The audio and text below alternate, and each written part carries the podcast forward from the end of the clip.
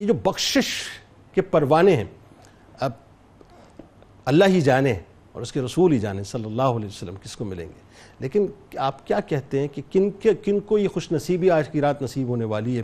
اور کون خدا نخواستہ بد نصیب ہوں گے کہ جن کو راند درگاہ کر دیا جائے گا؟ جی احادیث مبارکہ میں یقیناً یہ بات آئی ہے۔ اور اگر میں تمام احادیث مبارکہ کا احاطہ تو ممکن نہیں ہے۔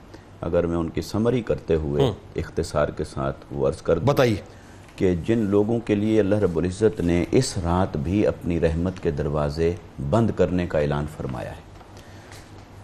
سب سے پہلا اس میں نام آتا ہے کہ اگر کوئی شرک کے اندر مبتلا ہے مشرقین بت پرست یا شرک خفی جو اس امت کے لیے بھی ہے ریاکاری ہے تو کسی نوعیت کے شرک میں اگر کوئی مبتلا ہے تو اس کی بخشش اور مغفرت نہیں ہوتی۔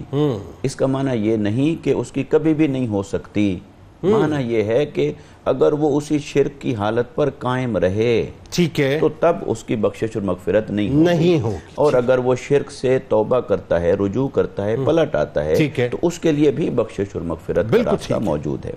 اسی طرح کسی شرع وجہ اور عذر کے بغیر جو کسی دوسروں سے کینہ رکھتا ہے بغض رکھتا ہے یعنی کوئی شرعی وجہ نہیں ایک ہے کسی سے بغض رکھتے ہیں اس وجہ سے کہ وہ اللہ کا نافرمان ہے وہ گناہگار ہے یا دین کی حدود کا مذاق اڑانے والا ہے۔ یہ شرعی عذر ہے۔ اس وجہ سے کسی سے بغض اور اناد رکھتے ہیں تو جائز ہے۔ لیکن دنیاوی معاملات سے ذاتی وجہ سے کسی سے بغض اور اناد رکھتے ہیں تو اس کی بخشش اور مغفرت نہیں ہوتی۔ یعنی بلا وجہ کسی کے لیے بغض دل میں پال کے ہاں، نہیں رکھنا وجہ کے بغیر نہیں رکھنا چاہیے۔ کسی دنیاوی شے سے ایون کسی دنیاوی مفاد سے بھی اگر کوئی بغض رکھتا ہے تو وہ بھی اسی زمرے میں آج تو مفادات کی جنگ اتنی ہے صاحب ایسے ہی اس سے بچنا چاہیے ایک دوسرے کے اس سے بچنا چاہیے۔ بالکل اسی طرح کہ اگر کوئی شخص بدکاری کے اندر مبتلا ہے مرد ہے یا عورت ہے اس کی بخشش نہیں ہوگی جب تک کہ وہ اس سے توبہ نہ کرے۔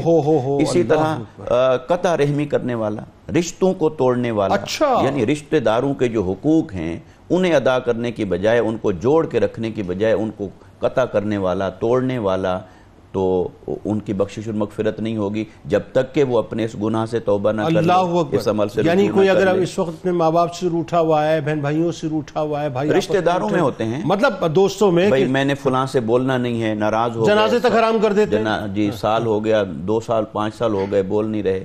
تو اگر اس طرح کی جو رشتہ داروں کو قطع کرنے ہاں۔ کا عمل ہے اگر کوئی شخص اس میں مبتلا ہے ہاں۔ تو آقا علیہ السلام نے فرمایا وہ محروم رہے گا یعنی میں آپ کی بات وضاحت اس لیے میں کرتا ہوا جی۔ جا رہا ہوں کہ کوئی اگر کسی کے دل میں کینہ ہے بغض ہے یا کوئی کسی سے قطع رحمی کیا ہوا اور آج بڑا بہترین سے نیا شلوار قمیص پہننے کے بعد عطر لگانے کے بعد ٹوپی پہننے کے بعد مسجد جائے جی۔ یا کوئی خاتون گھر میں اہتمام کریں تو وہ فائدہ اس کو وہ اس کا الگ عمل ہے ہاں۔ مگر حدیث کے مطابق اگر ان تمام برائیوں سے اپنے من کو میلا اور گدلا کر کے اللہ کے حضور جا رہا ہے تو اس کے جانے کا فائدہ اسی طرح حضور نبی اکرم صلی اللہ علیہ وسلم نے ارشاد فرمایا کہ اگر کوئی شخص ایسا ہے کہ تکبر کی وجہ سے وہ اپنے شلوار کو کپڑے کو ٹخنے سے نیچے لٹکاتا ہے جیسے عربوں کے ہاں رواج تھا کہ وہ غلاموں کے پاس پورا لباس نہیں ہوتا تھا اور جو سردار ہوتے تھے وہ اپنی رونت کو ظاہر کرنے کے لیے ازار اور کپڑے لٹکا کے چلا کرتے یعنی متکبر کی بھی آج رات۔ اسی طرح والدین کی نافرمانی کرنے والے آقا علیہ السلام نے فرمایا کہ جب تک کہ وہ اپنی اس نافرمانی سے پلٹ والدین کی جو نافرمان ہے وہ ذرا سن لیں اس کی توبہ قبول نہیں ہوتی۔ اسی طرح شراب یا کسی دوسری شے سے نشہ کرنے والا اس کے لیے بخشش اور مغفرت نہیں ہے۔ اسی طرح آقا علیہ السلام نے فرمایا جو کسی دوسرے کا قاتل ہو یا اپنا قاتل ہو یعنی اچھا۔ خودکشی کرنے والا۔ تو اس کی بخشش اور مغفرت نہیں ہوگی۔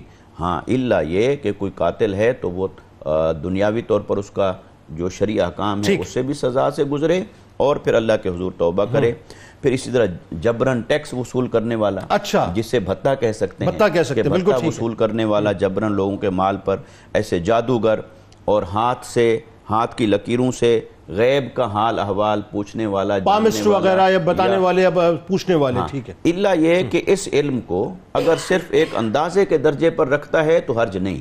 لیکن اگر اس پر بیلیو کر لیتا ہے تو پھر وہ گناہ کے زردے میں آتا ہے۔ ایسے ستاروں سے فال نکالنے والا ایسے گانا بجانے والے ان کے بارے میں بھی حضور نبی اکرم صلی اللہ علیہ وسلم نے ارشاد فرمایا۔ ایسے جو شخص حق کی جماعت سے الگ راستہ کو اختیار کر لے عقیدے میں عمل میں الگ ہو جائے عقیدے اور عمل کے اعتبار سے۔